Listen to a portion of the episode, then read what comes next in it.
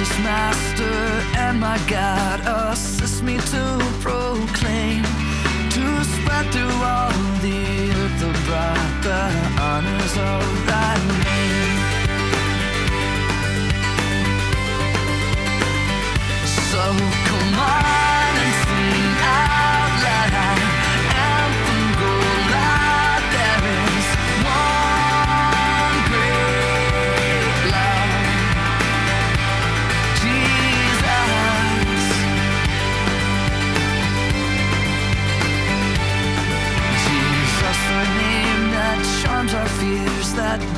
Sorrow.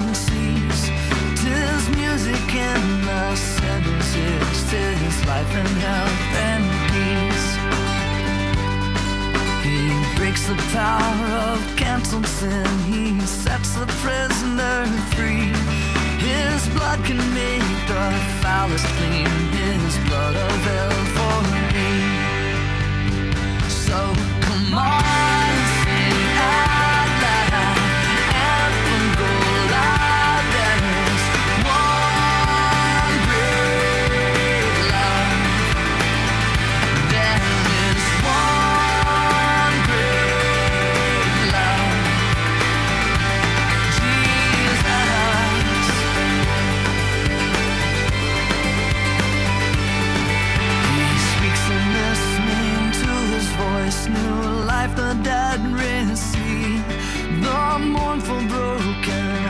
rejoice, the humble poor believe.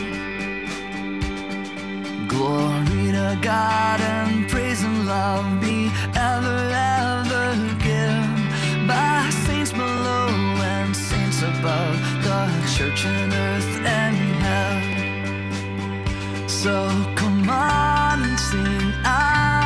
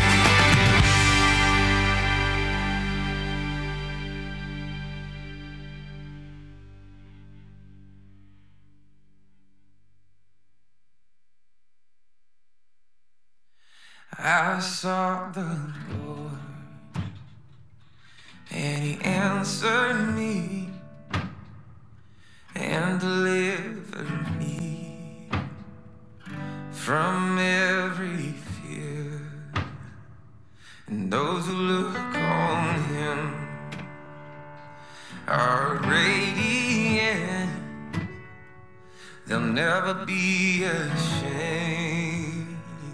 They'll never be ashamed. this poor man cried, and the Lord heard me and saved me from my enemies. The Son of God surrounds his saints. He will deliver. He will deliver them. Church family,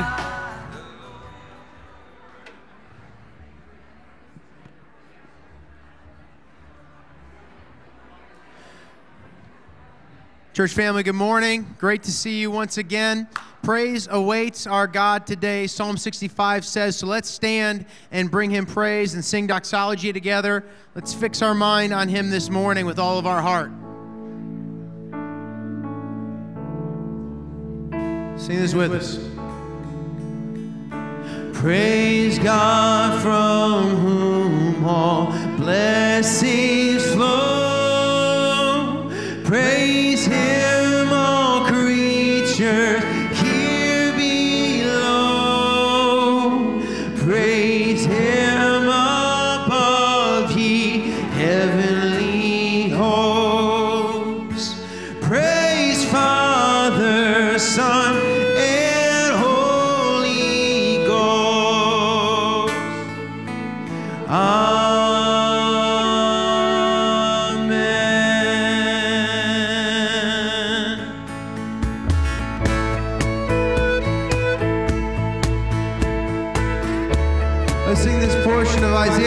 365 together this morning, remembering what God has done for us and who He is today?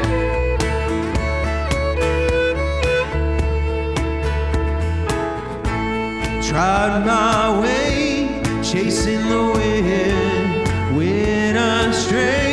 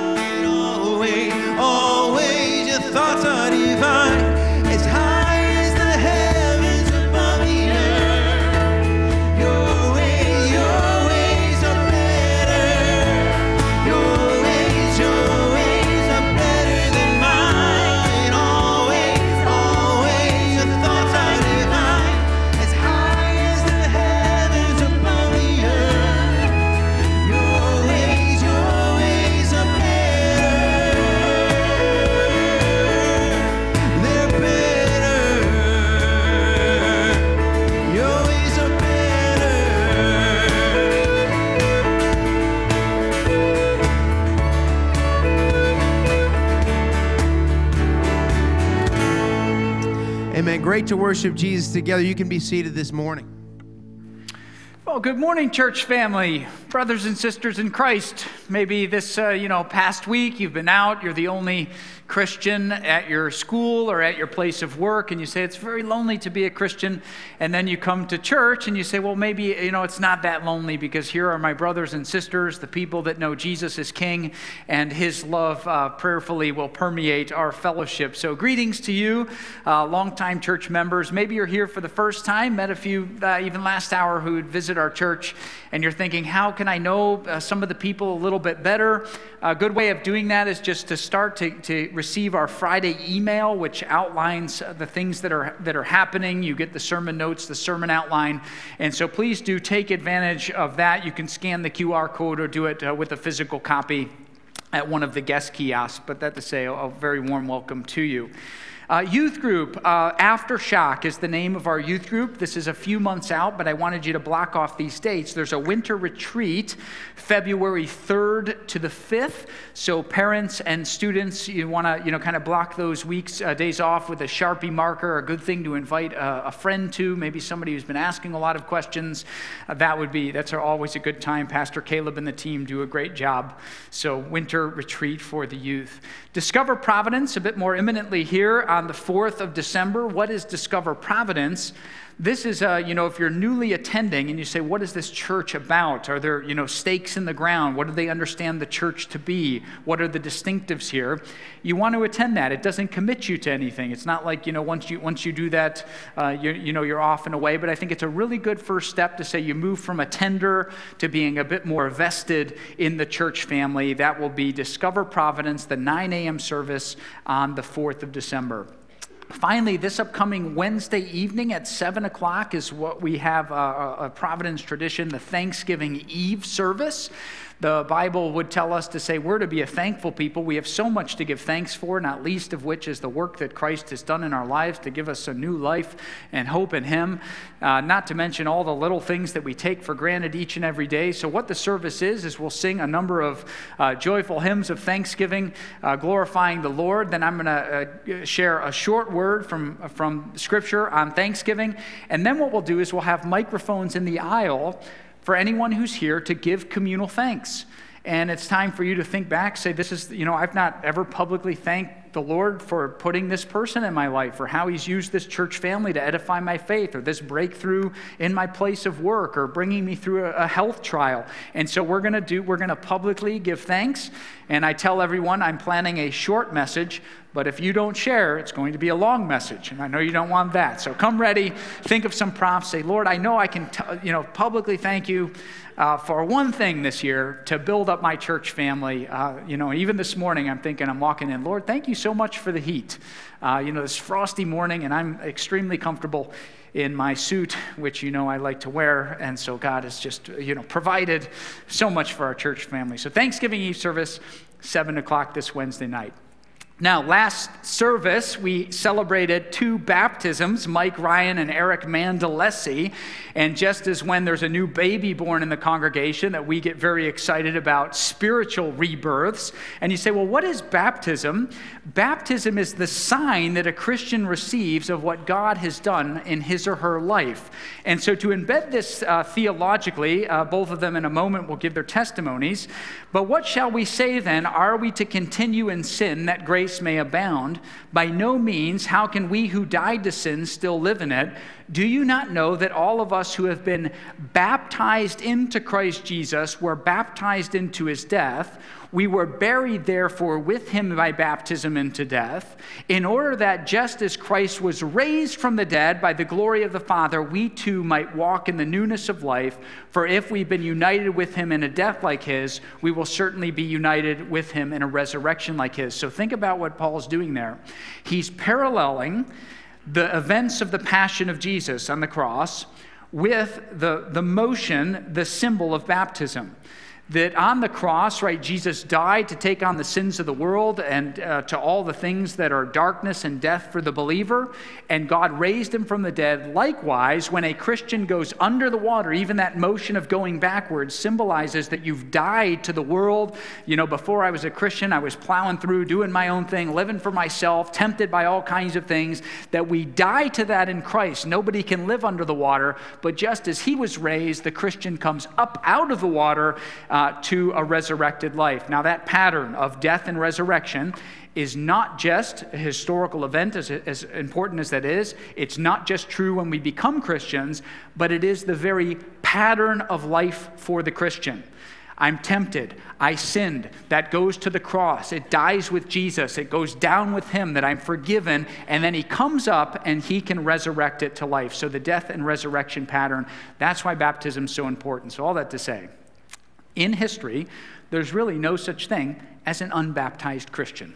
If you're a Christian, you're baptized because it shows the congregation and it's a reminder to us. It's a sign of the work that God has done in his life. As I said, Mike and Eric were baptized last service, but they both wanted to share with you today what God has done in their life. So Mike uh, prepared a video, so we're going to watch Mike's video, and then Eric will come up and share at the platform, okay? And so we can roll that testimony. Thanks. Hi, my name is Mike Ryan. As a child, I grew up in a wonderful home who, together with a family of five, would attend church regularly. I had an opportunity to learn about God and Jesus at church and in the weekly parish school that we begrudgingly attended. As I grew older and into high school, I attended church much, much less frequently. I had stopped going to the parish school program prior to the completion of it and by the time I was in college, I became the Easter and Christmas only attendees that we commonly see today. While in college, I lived the worldly experience and partook in all the things that our culture celebrates during that phase of young adulthood. After graduating college, I was hired as a teacher and a coach here in Avon. And throughout my 20s, I taught, coached, and dedicated the vast majority of my time to this. During that time, I had an opportunity to live with a fellow coach and friend named Judd Lutz, who was a professing Christian. I believed I was also a Christian, but quickly learned that what he professed and what he lived out looked much different than what I understood Christianity to be. I remember two distinct differences that he and I had. One, the most foreign, being that he read his Bible regularly, and the other was that he had what he called a personal relationship with Jesus. I thought, well, to each his own. You know, I grew up Christian and I was told my sins are forgiven for what Jesus had done on the cross, and I felt as though I was a good person and in good standing with God due to uh, what I was doing. Fast forwarding a couple years and now living on my own in my nearly my 30s, I was in search of becoming a better person. Through my search, I discovered personal development. I would dedicate my time to reading and learning how to become a better man.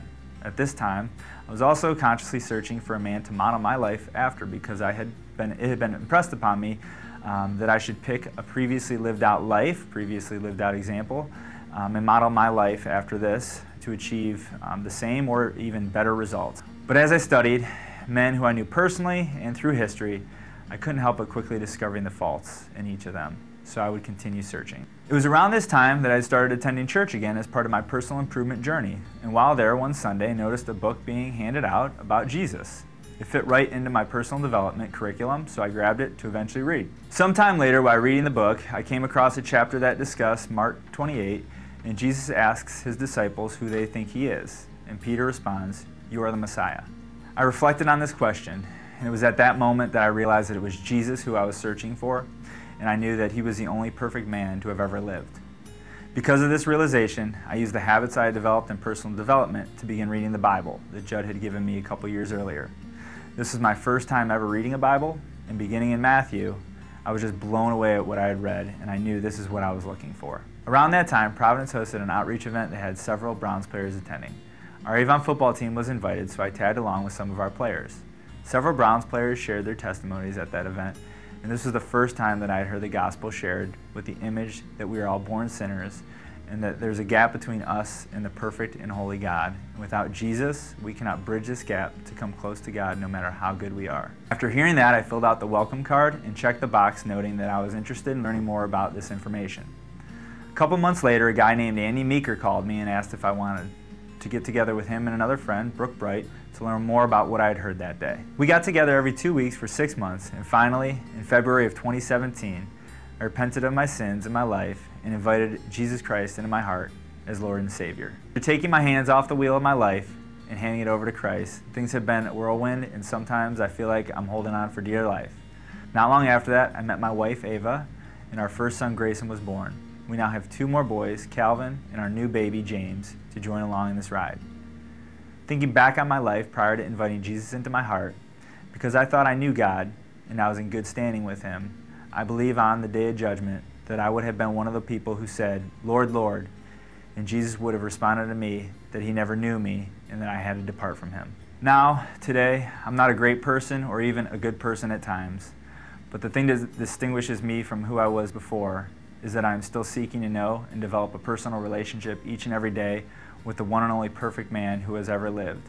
Which brings me here today to profess publicly my faith in Jesus Christ as my Lord and Savior. And clap for Mike.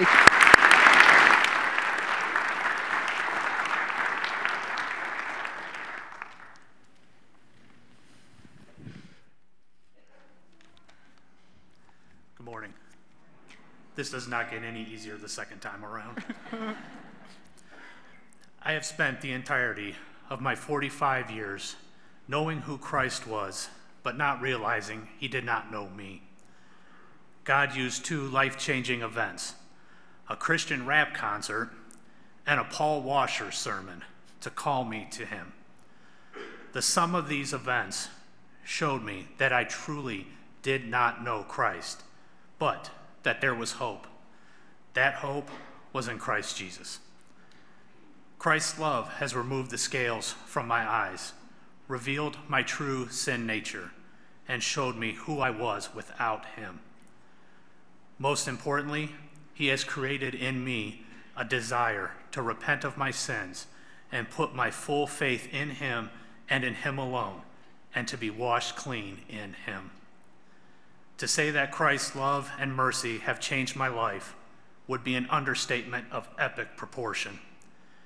Jesus went to the cross to pay for my sins. Jesus paid my debt in full. There is no greater act of love than that. Christ's love has created in me a desire to be a true Christian husband, a true Christian father, a true Christian son and brother, and a true Christian to all those around me. To live my life for Him as He gave His for me. Jesus is my Lord and Savior.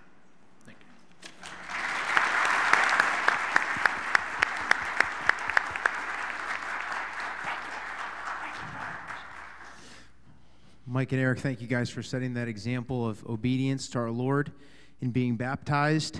And they declared what we're going to declare in this song in the first few lines There is one gospel on which I stand for all eternity. It is my story, my Father's plan. The Son has rescued me.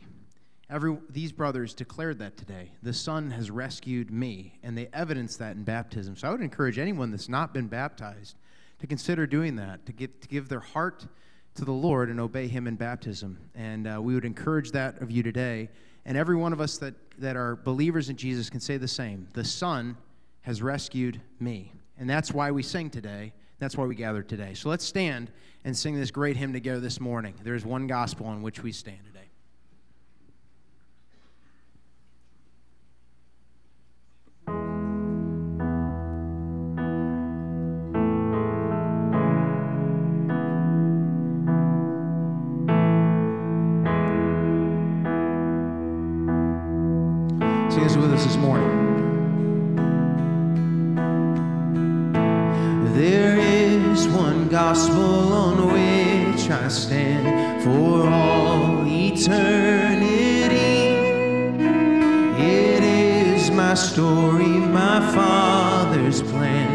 plan.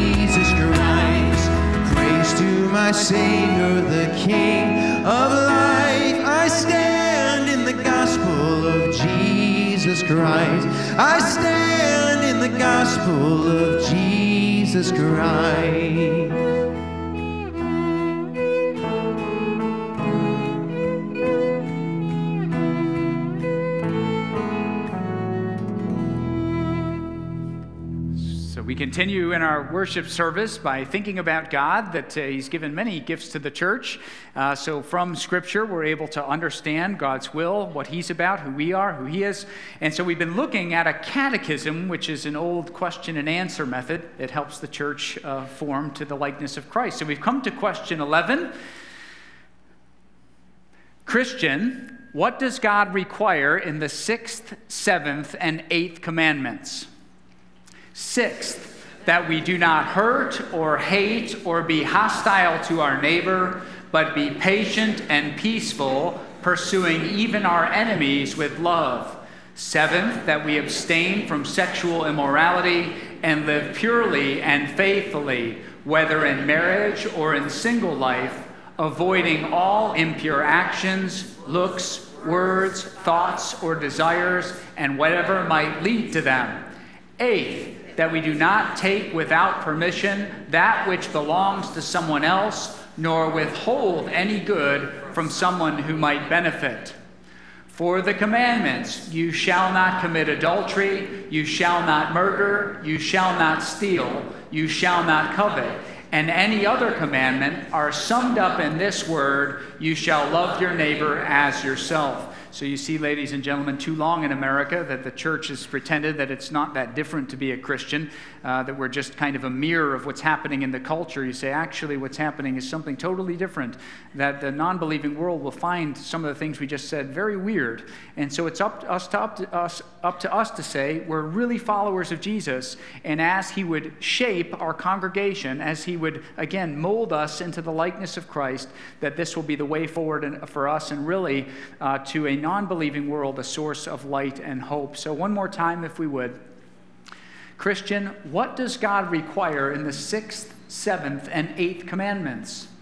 Sixth, that we do not hurt or hate or be hostile to our neighbor, but be patient and peaceful, pursuing even our enemies with love. Seventh, that we abstain from sexual immorality and live purely and faithfully, whether in marriage or in single life, avoiding all impure actions, looks, words, thoughts, or desires, and whatever might lead to them. Eight, that we do not take without permission that which belongs to someone else, nor withhold any good from someone who might benefit.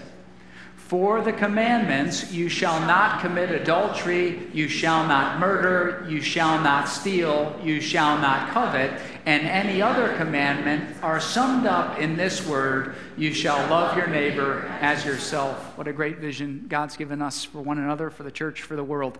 All right, we now will continue worshiping the Lord with the gift of music, and so Pastor Jim will, will lead us.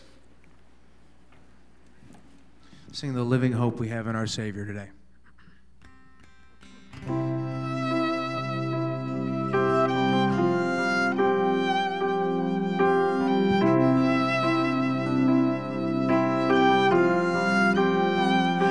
great the chasm that lay between us, how high the mountain we could not climb.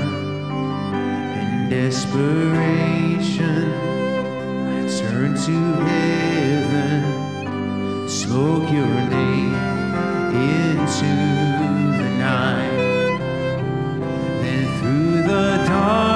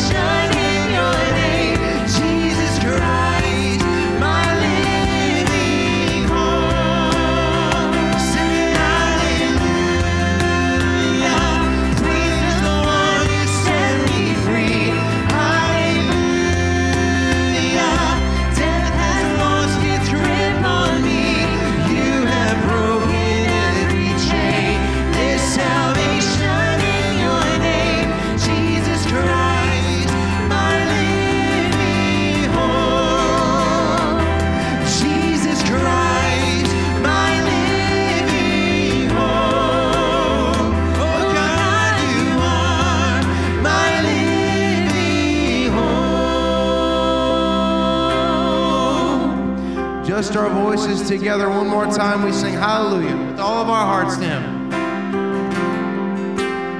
We're singing hallelujah. Praise the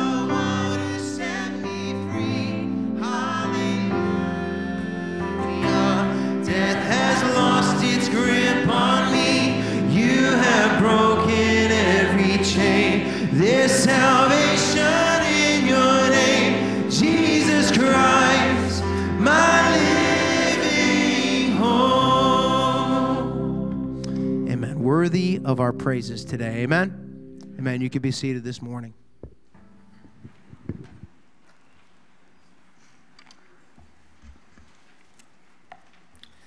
Church, let's pray together.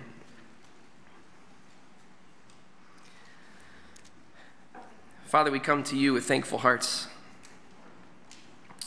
We have sung and we have heard and we profess the glorious gospel this morning. Christ has come. He's lived among men a life perfect, always pleasing you. He obeyed your law. He did what was pleasing in your sight. And it was your will to crush him. And from the cross, he forgave his persecutors. His dying words were, It is finished. And he committed his spirit into your hands. He died and he was buried, and on the third day, according to the scriptures and according to the power of God, he was raised. And he appeared among many. He invited them to touch him, to eat with him. He came saying, Shalom. He brought peace to the nations, to any who would place their trust in Christ for the forgiveness of sins. And so, Lord, this morning you have given us his peace. We have also his righteousness. We have his perfection. We have his obedience. We have the love of God. We have his fellowship. And according to your promise, we also have his spirit who lives and dwells within us, prompting us to worship and to praise and to give adoration to Christ and him alone. Of course, Father, we come as finite, flawed, forgetful sons and daughters. This is why we thank you so much, Lord, for the gift of baptism, for being able to see that you are still drawing people to yourself. Your truth is still going out and transforming hearts, dead, uh, sinful, corrupt hearts. You bring to life through the good news that Christ has come and he has done it. And so, Lord, we just praise you for the truth that we cling to this morning. Lord, I do pray for our brothers and sisters among us who are wrestling with the throes of this world, whether it, Lord, be personal struggles and sinfulness, a trial that has hit them hard, sickness, recovering from surgeries. Lord, you know the hurts and the struggles among us. And only you, Lord, can bring us comfort and peace and hope in the midst of those struggles. Father, I again pray for my brothers and sisters who are caught in the pangs of spiritual pride and do not desire to come to you because they think they are too wretched or it is impossible for them to change. I pray for them, Lord, that your spirit would draw them to Christ to remember the simple truth that they belong to Him, that He has purchased them, that in His humility He came and washed feet, and He desires to wash theirs. I pray, Lord, for those who feel stuck in their sin, that you draw them out. Lord, I pray you'd use our church family to bless one another. Lord, you call us to live out the truths of the gospel, not simply assent, not simply reflect upon, memorize. We're called to love one another as you have loved us. Lord, again, we bring our confession to you. This is a difficult work. We are weak, we are intimidated. But Lord, help us by your Spirit who indwells us to live according to that calling, to come and to love one another as Jesus has loved his church, Lord, his, his bride who he's washed in the blood of the Lamb. Lord, I pray that as we saw a picture of your great commission filled out and uh, fulfilled in, the, in these baptisms, um, we pray also, Lord, that you would help us to make disciples. Help us to draw nations to yourself. Use this little sliver of your body here at Providence to draw people to Christ. Help us to share. Help us to be bold, not just to live and hope that someone sees something in us, but Lord, help us to share. Help us to be bold in our speaking the truth so that many would come and be saved. Father, I thank you for this work, and I do pray that um, you would continue to draw your people to yourself, that people would be converted. Lord, that you would use the ministries of providence to bring people to your feet and trusting you and knowing you richly, and then they would bless others in turn by sharing you. Help us in this work, Lord. We need your spirit. And so, in that sense, we lift up all the ministries of our church. We're thankful for the outreaches that you have um, crafted. Um, we think of the Central Asian partners that we have, and we thank you for um, the Dailies and the Abuels and the Patchingers and their work, Lord, that uh, just to minister to the saints there. We just we just bless you for this. We thank you that you've given that opportunity, and we pray that it would bear fruit for generations, and that it would strengthen the churches there, that they would grow up in Christ likeness and boldly proclaim him in an area, in a region that is hostile and at the risk of persecution. Thank you for their example to us. Father, I thank you again for um, drawing us this morning Thank you for the gift of corporate worship and being together with glad hearts, remembering your truth, remembering who you are and what you've done. I pray for Austin, Father. I thank you for his ministry among us. I thank you, Lord, for um, the way you have just crafted him and carved your truth um, through him in such a way that he, he preaches with conviction. And he delights in you, Lord, and he loves your people. I praise you for that. That's a gift from you, Lord, and you alone. So we pray that He would speak in such a way that would convict us and move us and transform us um, into your likeness. That's the goal of this morning. Thank you, Lord, that we belong to you. Thank you that we know you. Help us, Lord, to know you more. We praise you together in Jesus' name. Amen. Amen. Well, church, you're welcome to stand if you're able as we read 1 Thessalonians chapter 5, the close of the letter here from Paul to the Thessalonians. We ask you, brothers, to respect those who labor among you and are over you in the Lord and admonish you, and to esteem them very highly in love because of their work. Be at peace among yourselves. We urge you, brothers, admonish the idle, encourage the faint hearted, help the weak, be patient with them all. See that no one repays anyone evil for evil, but always seek to do good to one another and to everyone. Rejoice always. Pray without ceasing. Give thanks in all circumstances, for this is the will of God in Christ Jesus for you. Do not quench the spirit. Do not despise prophecies, but test everything. Hold fast what is good. Abstain from every form of evil. Now may the God of peace himself sanctify you completely, and may your whole spirit and soul and body be kept blameless at the coming of our Lord Jesus Christ. He who calls you is faithful, he will surely do it. Brothers, pray for us. Greet all the brothers with a holy kiss. I put you under oath before the Lord to have this letter read to all the brothers. The grace of our Lord Jesus Christ be with you. The word of the Lord. Amen. You Thanks can be, be seated, church. Thank you, Brother Ian. Thanks for living out that passage, brother, and a joy to serve with you and Renee. In what's now become a famous little quip, I'm sure many of you have heard this from the marketplace. Peter Drucker, the leadership guru, said, Culture eats strategy for breakfast. You heard that? Culture eats strategy for breakfast. What did Drucker mean by that? I think what he meant is that any group of people, you say a business or uh, you know of any size, really, certainly a church, maybe even down to a family, that you can have a mission that is the what you're supposed to be doing. You can have the how, which would be you know your strategy, how you're going to accomplish the mission.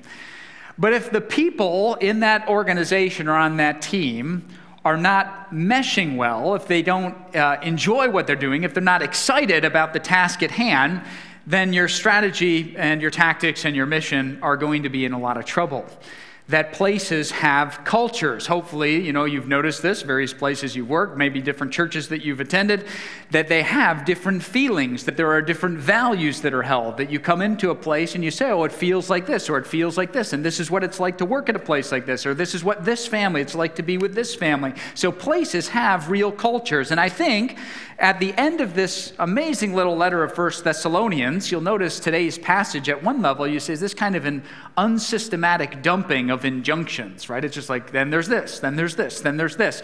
No wonder the, uh, you know, the English editors, I like how this, you know, my heading says final instructions. You know, is that what it is? You know, just like here's all the stuff you ought to be doing. I think to put it under a heading, really Paul's saying, as Christ followers in a church, in proximity to one another, this is how you interact. This is the kind of uh, you know feeling your church family ought to have to accomplish the mission of making disciples. So, what's the mission? Of course, making disciples. We're following Christ together. We're inviting others to follow Christ with us. That we've got a lot of ways in which we do that. Uh, our strategies, the various ministries. But what about the way our church feels? I sometimes think all of you are in better position than I am to judge that. So you come in during the week. Is it a, a warm place? Do you feel it's a place that you say there's good chemistry, that there's a Christ like culture? And then you say, well, how can we shape it even more so to be a Christ like culture? And who's responsible for that? And I think, in a way, all of us, the members of this church, are responsible for shaping, allowing God to come into our lives to shape a Christ like culture so that we can be the different people that God has called us to be, that we would be a kind of subculture, a counterculture, maybe a better term, of what we have going on in the non Christian world. So that's where we'll start. I wish we had time to go through every one of these. In fact, thinking through this, I think very easily you could take a week per verse almost and say this is a practice in the local church but let's just pick out three here when we're talking about healthy culture three areas in 1 thessalonians 5 12 to 28 uh, for uh, matters of a healthy culture.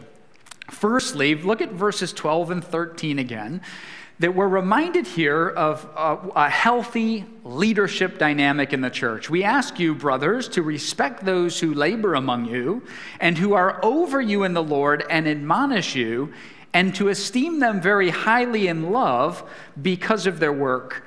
Be at peace among yourselves. If you notice, there's a reciprocity there. Uh, this is so early, this letter, that we don't yet have in the, in the Christian lexicon uh, really elders, pastors, priests. You know, that language is going to come later, but you can say he's talking on the one hand, those who are ministering in the local church and those who are in the local church, how are we going to behave towards one another? Now, I think you know as well as I do, um, American Christianity has really struggled with healthy leadership dynamics in the local church that Americans, I'm sure every culture does, but we really have a knack for the kind of thing, you know, if somebody um, can speak publicly, if they have the right kind of charismatic uh, personality, that the local church becomes then a platform for all kinds of unhealthy things, becomes a platform for the main speaker, very easily spills over into a kind of abusive, you know, spiritually abusive relationship. And that's why we have all these crazy headlines that I think, uh, you know, at least in the early church would have been crazy. Pastors, you know, very wealthy and very famous, and the church is in a toxic kind of culture because everybody's afraid of the person that the institution's built around. Say, not good. Now, you've heard me say this, and I'll say it many more times as long as God has me here. Churches don't hire pastors. They don't say, oh, let's go out and find somebody, and then you come up with the right kind of package and you say, well, here's the guy. I say, that's not really the right way of thinking about it. Rather, I would submit to you that pastors, those who are over us in the Lord, are recognized leaders.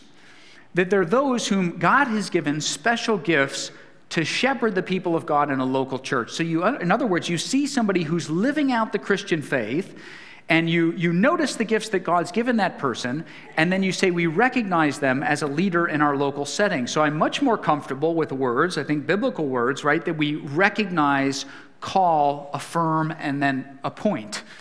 Uh, I think that's different than hiring. So, local church pastors, then those, this is a person whom God has given gifts. This person is clearly called to the ministry by what God is doing through um, the gifts that He's given this individual. And then we, as the people of God, as the sheep of his pasture, the Jubilate Psalm 100, right, that we're the sheep of his pasture, would say this person is to, to lead us in this time in this place. So leaders are recognized, not hired. And I think that's here. Take a look at verse 13. You're to esteem them, the leaders in the church, very highly in love because of their, their work, the nature of their work. I always, when I read leadership books, secular leadership books, I always think, you know, this is like 2,000 years late, you know, that, that all this stuff in, is in the New Testament. So, for example, now say, well, if you're leading an organization, make sure that the people under you don't feel that they have to respect you because of the office you occupy, but rather be, because of of how you encourage and can influence, right? In other words, you don't just obey the guy because he's in the corner office. Well, why do I listen to that guy? Because he's in the corner office. is not a good answer what you're saying, and uh, right? It's much better to say, I respect that person because of the mantle of responsibility that God has given them. That's what the Bible. So you're recognizing the, the pastor elder office and esteeming them hopefully because of the nature of the work they're doing which is countercultural and not going to be really you know, recognized as anything useful by those who are not Christians. So notice pastors recognized, called, affirmed, welcomed by the congregation because of the nature of their work. Now, three things, verse 12, that leaders of the church, good leaders of the church, ought to be doing um, in, in the local family. First, you'll notice that there are those who labor. You see that? Those who labor among you. That oftentimes people don't think of pastoral ministry as real work. You know, oftentimes they'll be out and say, Well, you preach, you know, for about 28 minutes times two. What in the world do you do the rest of the week? Or, uh, you know, the old quip that the pastor is six days invisible, one day incomprehensible. so, uh, you know, and quite frankly, I've known some who come into pastoral ministry because it's a great job to have if you want to hide. It really is. You say, well, I'm off, you know, doing this and that and having coffee with this person. Say, it's a wonderful job to have if you want to hide. But really, pastoral ministry is a lot of hard work, it's very demanding. And I will tell you that I'm much more um, worried in our context and even in the pastors that I know in Northeast Ohio. Oftentimes, the concern is on the other end of the spectrum, it's, it's towards burnout uh, that they're working so hard that pastors don't know where to create boundaries. And so pastoral ministry is hard work, and pastors want to invest in the church family, to work tirelessly, to build into the lives of the people. That's what a good pastor does. And secondly, you'll say, what about this and are over you? So to respect those who labor, they're working hard among you, and they are over you. Over you, not so much just again in the org chart sense, but over here meaning shepherding and guiding. And you press that imagery of shepherd. Say, what did a good shepherd do for the sheep? You say, well, sometimes I, I lose focus, you know, and I'm going all these different ways and, you know, paying attention. I say, wait a second here. I am a local church shepherd. What am I doing? I'm protecting and providing. Protecting and providing. Say, a good shepherd protected his sheep and provided for his sheep. What do I mean by protect? Mainly, from bad ideas, from bad intellectual currents, from false shepherds, from dangerous mental apparatus, apparati that would come in and move the church away from what we're supposed to be doing. And I must say here, it's a very interesting thing. The larger a church becomes, the more often I say no. And some people say, well, wait a second, you've got, you know, a lot more going on now. Can't you be doing a bunch of stuff? Say, no, actually, the larger we become, we've got to do simple better.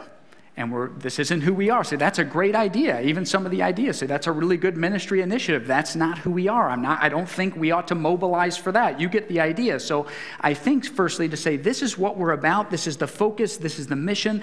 And as a shepherd, not only working hard, but protecting the people from what we ought not be doing. And then what about providing? How does a, a pastor provide for the people? Well, in and of ourselves, we cannot. We have nothing to provide. But a good pastor shepherd provides for his people with God's word. You notice how often in Scripture that preaching and speaking God's truth is compared to feeding, or on the other end of it, eating that you digest God's word, that you're serving up, right? That Jesus says, I'm the bread of life. You say, you give the people Jesus, you're feeding them. And this nourishes us in a very real way. So when we sit under God's word, as we do every week, and we study it together, it's as if we're all feeding on this very rich food. You know, some, again, to say not so good examples, but some who say, well, I'm going to kind of feed the people, but not really God's word. I'm just going to give them my ideas. You say you're feeding the people kind of, you know, donuts and cookies and where this is the real spiritual nourishment that we all need to stay on track, to persevere in the faith. You know, it was along these lines that I was, you know, as a younger pastor, could easily become discouraged because here's what would happen I'd be out and about in the town, and somebody would come up to me and say, You know what, I was I was thinking of your sermon two weeks ago, and could, could you remind me again what you were saying up there? And I'm thinking, oh my goodness, I, I don't really remember what I was saying uh, two weeks ago. And then I said, well, I don't remember what I said two weeks ago. How in the world do those uh, uh in the congregation remember what I'm saying? Until I pressed, I pressed this idea of feeding and providing, and I thought of my, my dear mom, my dear parents who were you know, in this congregation, were here last hour. And I thought, my mom prepared three meals for me every day of my life for at least 18 years. That she made my breakfast in the morning, she prepared my lunch, there was warm food at night. I remember a few of them just by the nature of how she did things, and if I was traveling later and I came home, I do remember a few of them, they stood out. But far more important is that I say every one of those meals from my mother was prepared with love and gave me what I needed to get through that day. And I think as you press that, say, what's a good pastor doing? You don't remember everything that I say, but you give him God's word. Point him to Jesus. Look unto Jesus, right? We're humble. We're weaker. He increases. That's what you do. Go back to God's word. This is the real nourishment. And that as we do that over the course of our years together, that God said he'll use, God says he'll use that nourishing, right? That mutual nourishment from his word to, to build us up. So give the people scripture as food. Thirdly, and this one you say, I don't know about this one, that those who are over us, pastor elders, admonish you. Now, say that word admonish is interesting. You say, is this a not a harsh correcting, but I would say a kind of gentle correction? A lot of people, when they think of church discipline, which is a real thing, or admonishment, we immediately go towards what I would call correction. Um, that we've, you know, come out of line, and there is this, right? And then we need to be brought back in with a kind of word from the pastor, and the pastor is just a, a policeman out there, you know, looking to catch us. Say no. Admonishment, I think, is much more formative than corrective. Think of how the word discipline is even used to say, when we say discipline, do we think that it's punitive? I've got to go to the principal's office to face the discipline, it's corrective. Or do I say, no, I'm disciplining my body at the gym, uh, that is, it's formative for uh, the trials of this life? And I'd say the admonishing of God's people by his recognized leaders, it's much more formative of bringing the people every week in line with what God's word says. So, I often say this too, but the Reformation, that word, is not just the events of the 16th century, as important as they were, but it's really a, a kind of ideal of the church to always be reforming, that we're always bringing the church back to the scriptural picture of what a church is. And that's how the pastor admonishes. They know we're not going to go this way or this way. Stay right here. Come back in. You know, Christians, we don't really do that. We study our catechism, say, this is who we are. That's not who we are. And you bring everybody in line, always reforming. So think of what's the pastor doing? He's a recognized leader. He's not just a hired hand. Hey, here's a guy who can lead an organization and he talks well and he's led a lot of people. Therefore, he should be a pastor. No.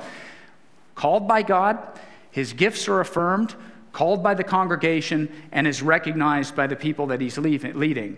That he, in turn, will work hard for the church congregation. He will protect the people from bad ideas, provide for them by keeping God's word central, giving them a strong dose of good food week in and week out, admonishing the people back to the scriptural idea. That's what a good pastor does. He does not become an echo chamber of the culture, give the people what they want. No, you do the bidding of what God wants.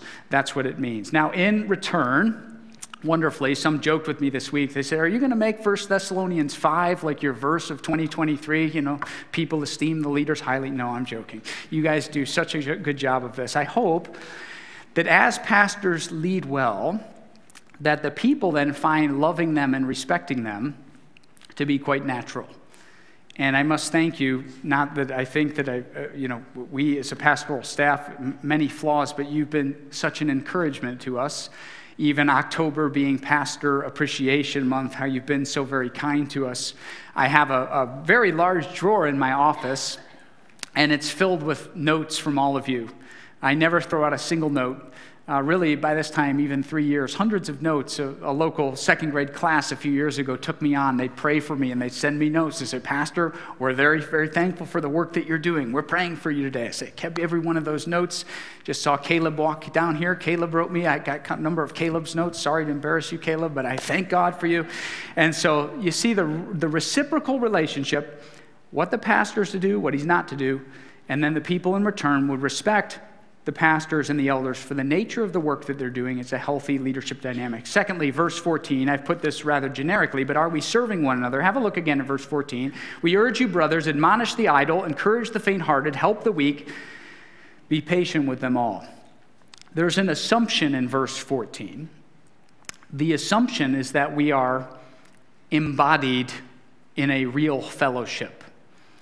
Now, I stress that because of the climate which we've come out of and which we're still coming out of, of can we do church on screens? And I understand some are at home today that there are shut ins, there are real concerns. This is not about that. But the fact of the matter is, is we can't really do church through glowing rectangles. How in the world will I know the faint of heart among you? Whether there's a weakness whether we can build trust, is that able to happen through screens? I don't think so. That the assumption of 14 is if we're going to do it well, that we're actually together. And ladies and gentlemen, uh, th- this, is, this is hard now. I was talking to a, a man who owns a very busy restaurant in Rocky River this week, and he said, if you go to McDonald's, and I know because I'm in McDonald's a lot, I was just in McDonald's. And he said, if you notice the screen, there, there are screens right next to the cashier. I said, I know exactly what you're talking about. The cashier is here, and there's a screen here. And he says, well, people like to punch in their order on the screens because they're afraid to talk to the person behind the counter. I said, wow. You know, is that where we are? I'd rather just not deal with anybody. I'd rather not get down there kind of in the messiness. And if I have a chance, I'm going for the rectangle, the glowing rectangle before a real person. Say that, that I have nothing to say to, in, in that world, but in the church. May we be vulnerable, real human beings. Notice that as we do that, say, I'm a weak person. I'm right here, standing in front of you. I've got all my baggage, and there's you, and we've got the histories together, and here we are, in a way that will help us out of our depression and our anxiety, we have to pretend to be this person or that person. So I hope we can see that, that serving one another entails that we really know each other and are vulnerable with one another. What about the three categories the idle, the faint hearted, and the weak? I think, I think, we'll be one of these three at some point in our life. Maybe you're there now. what do I mean by that? Well, the idle, you see that admonish the idle, and here the admonish is to the entire congregation, not just the pastor. But the word idle is a military term for falling out of step, for falling out of rank, if you will, to behaving disorderly. And so it's the responsibility of the entire congregation uh, to come alongside, say, you know what, come back into line. This is what we're about. This is what it means to be a real Christian. This is what it means to be a member of our church, that we're pushing one another to that ideal. Uh, not just uh, this, not just talking about failing to do vocational work outside the church, but really here to stay on mission to participate. Why, why is this so crucial? Again, think of how this happens. The larger a church becomes, the fewer people serve. When our church started in the early 90s, uh, there's still a lot of people in our congregation. We're going to honor them in February, but they would say this. They said, when we were renting in the school, and we had to set up everything and we were all you know if we were going to have bulletins it was like everybody was pitching in. And if you had 100 people in the church well guess what? We got to have 90 we got to have 90 participating to make any of this work. Say a high saturation of church people serving as the church grows what happens say well they've hired more clergy now so we've you know, professionalized the serving. And look at all these people. I mean, I'm sure somebody, you know, somebody better at doing it than I do. And what you'll find is the same kind of 90 people. Say 100 person church, 90 serving. You have 800 person church, guess what? 100 serving. So, that, I think, is when this says, admonish the idle, admonish those who've kind of fallen out of step with what we're doing here to remember to say, hey, we're all in this together. This is what it means to be a church. We've each been given gifts. If you're a member of this church, say this was hit hard in the membership class, you've been given gifts to the mutual edification of this body. And we don't have the luxury to have anybody on the bench, but rather to say, how am I going to participate, to be in step, to walk in cadence, to admonish one another, right? Bring us back. This is what the church is. How about the timid, the faint hearted? Right? Encourage the faint hearted. Friends, again, in this room, there are some in this category. There are so many things if we, you know, let our minds go there to be anxious or worried about. You know, language of recessions and things of that nature and where we're headed and energy costs. And you know the list as I do. And you say you allow that narrative to take over your life we feel faint hearted and just a bit discouraged. And what are we to do there? I would call it targeted reassurance. Targeted reassurance from the congregation. Hey, you know what? There are some scary things out there. But remember that God's in control. Our church is called Providence Church because God is sovereign, that He has you in His hand, that He's got a plan. He'll use even the failures and the discouraging things in this life to guide you home and to build up the people. Say that's the targeted reassurance a good church will have to repeat, to reinforce the central truths of the faith over and over again. How many times have I said, even I don't know, the last month, somebody said, You know, I'm in a very bad place. My mind's going this way and that way. It seems to always come back to rehearse the central truths of the faith. Wake up at night, you say, I'm just so worried about everything that's happening. I don't know how I'm going to rehearse the central truths of the faith. There is a God. He's in control. He's put forth Jesus. I've trusted Jesus. He's got a plan for my life as I tuck into Him, right? That He's got it under His control. He'll use even the worst things, the failures, my, the hard times. He can use that to His good and for the people's good and even to my good. You rehearse the central truths of the faith, targeted reassurance. Last category, the weak. Encourage the faint hearted, to help the weak. Weak, I think, is a wonderfully ambiguous term here because it can mean spiritual weakness, as we all are tempted to go back to our former manner of life, to behave as we did and our, or can in our sin nature, our unredeemed parts of our, the nooks and crannies of our hearts that have not been fully surrendered, that God wants to, you know, or the, the, the evil one wants to pull us back into that culture to say that can mean weakness, it can mean physical infirmity, uh, fatigue uh, viruses that have knocked us out, all kinds of things that happen in our church family. Even for our little prayer meeting before the before the service, we pray at 8:30, and there's about nine of us in the room. And I was just thinking, even the nine of us, how many challenges there are can be financial burdens, uh, problems with material. Are we a church that cares for one another in that sense? And once again, I say thank you. Many of you have prepared meals when there's been illness, when there have been difficult times. You've done that, that you've helped the weak, Here's, I think, main point, verse 14. A healthy church culture will move towards the needy in the congregation.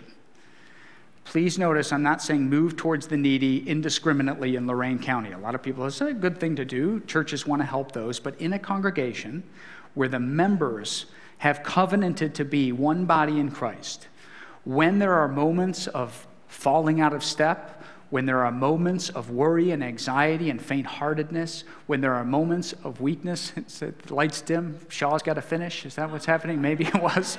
Uh, you know, financial burdens. Unlike our impulse, right, to say, you know, I'm just going to go, you know, I can't get down there, I'm going to distance myself. No, good churches move towards the needy. Now, you're not a Christian here today. I'm glad there are non Christians in our church every week. And you're thinking, you know, the, the world really is quite an unforgiving place, that it's all performance based and there's a ton to worry about, and I'm just one person, a kind of cog in the machine, you know, what hope do I have? I hope you see in the, in the church as it ought to be, not the church that makes the headlines often, but the church as it ought to be, would be one where we see Jesus as, as king, where there's a lot of healthy relationships, where we're loving one another, that we behave differently, and there's a place of mutual strength. Lastly, and I, I, wish I had more time to talk about this maybe in future weeks, but are we practicing from verse 19 a kind of godly discernment? Do not quench the spirit, do not despise prophecies, but test everything, hold fast to what is good, abstain from evil, every form of evil. Notice verse 19, I think that's the controlling line. Do not quench the spirit. English editors help us out by capitalizing spirit, that this is the third person of the Trinity. Now, please, all these theological surveys worry me very much because here's what happens self professing Christians are asked, Is the Holy Spirit a person or a force? And an alarming number of professing Christians say, well, I think the Holy Spirit is kind of like a, a, a, viscous gas, you know, a force that kind of, you know, shows up when, say, no, the, the Holy Spirit is the third person of the Trinity, right? That it's a, a he, it's not an it. The, the third person of the Trinity, when we become Christians, when we recognize what God has done in our life through Jesus, we say yes to him and surrender our lives, he gives us the gift of his Holy Spirit. And like any other person in my life, I can push that person down and say, No, I'm not going to listen to your influence on my life, or I can allow that person to become an abiding companion, which is what the Spirit of God is. He's an advocate. And so, quenching the Spirit would mean having the Spirit of God play a diminished role in your life, but when we have Him, we have all of Him, and our job is to surrender and listen to the voice of the Spirit. Notice then, verse 20, it's put right in conjunction with not despising prophecies. What does this mean? What were the Thessalonians doing? Well, you remember prophecy is a word spoken truthfully about what God is doing. A great place to, to think about this this week, 1 Thessalonians 14 and verse 13, verse 3. On the other hand, the one who prophesies speaks to the people for their upbuilding and encouragement and consolation.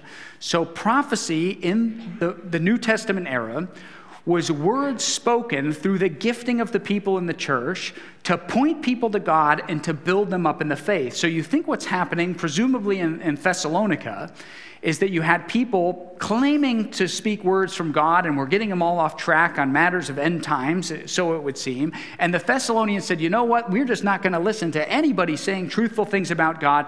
Paul saying, no that you pay attention to the prophecies, that is, the word preached, that will form the people and bring you back uh, to, to, Him, put right in conjunction with the Spirit of God. You see, the Spirit of God and the Word of God are right in conjunction.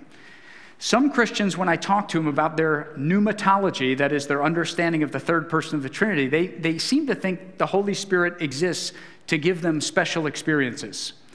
Um, the Holy Spirit came, and I had like this fantastic spiritual high, and you're thinking, well, well, that, you know, what does that mean? Say, always in Scripture, the Spirit of God and the Word of God work together. The Spirit of God's job is to point people to Jesus, to say, He's the one that you need. Jesus says, I send the Spirit to convict you and admonish you and protect you and to steer you back to the truth. So the Spirit of God and the Word of God, don't quench the Spirit, don't despise the words spoken, that is God's Word, to bring you into line, that they work together, the Spirit and the Word. And lastly, friends, I don't say this enough, but, I, but I, I, hope you know and you must know that we are always to test everything against the plumb line of Scripture. Can you see that? Test everything. Don't despise the spoken word to build you up, but test everything. How do you test anything without a standard? Well, we do have a standard, and the standard is God's word. So every week here, we read the passage we study the passage together, and I hope everyone goes home and thinks about it more. Say, This is what I heard today. Is this what this is about? We're going to sit under it and work it out because that's a healthy church culture.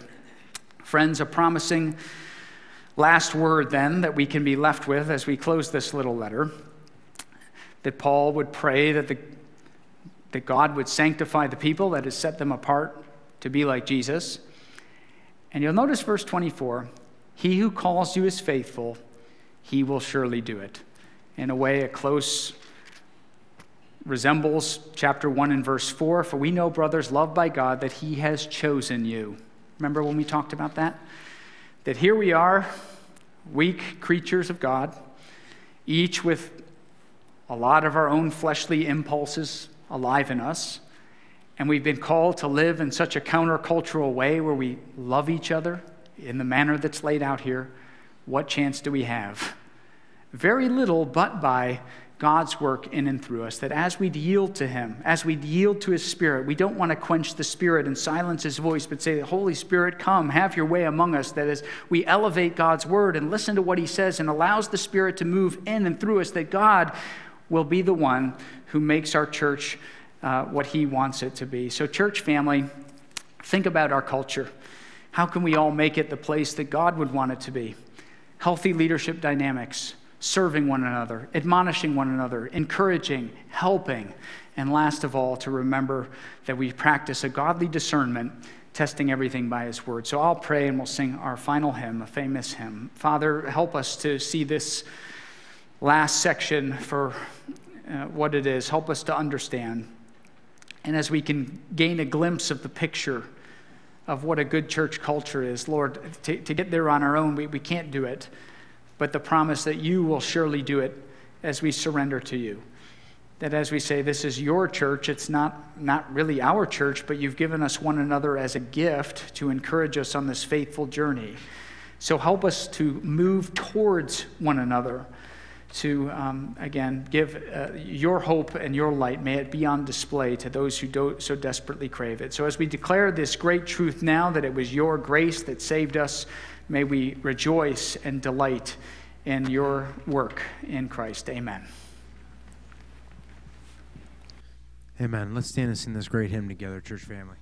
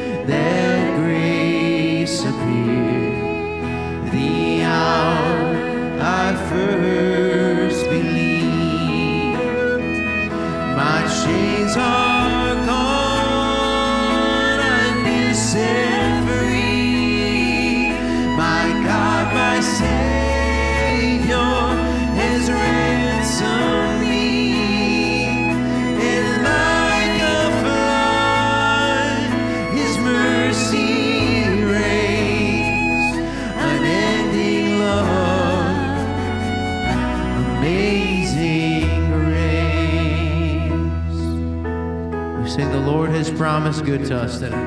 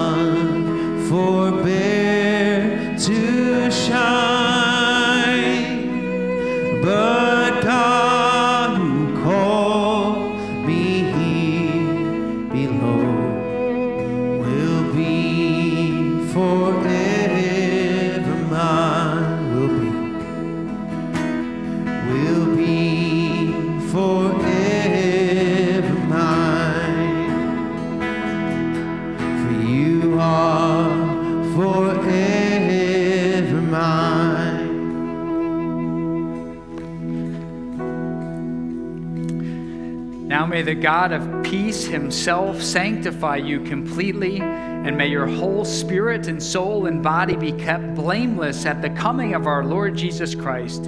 He who calls you is faithful, he will surely do it. Brothers, pray for us. Greet all the brothers with a holy kiss. I put you under oath before the Lord to have this letter read to all the brothers. It certainly has.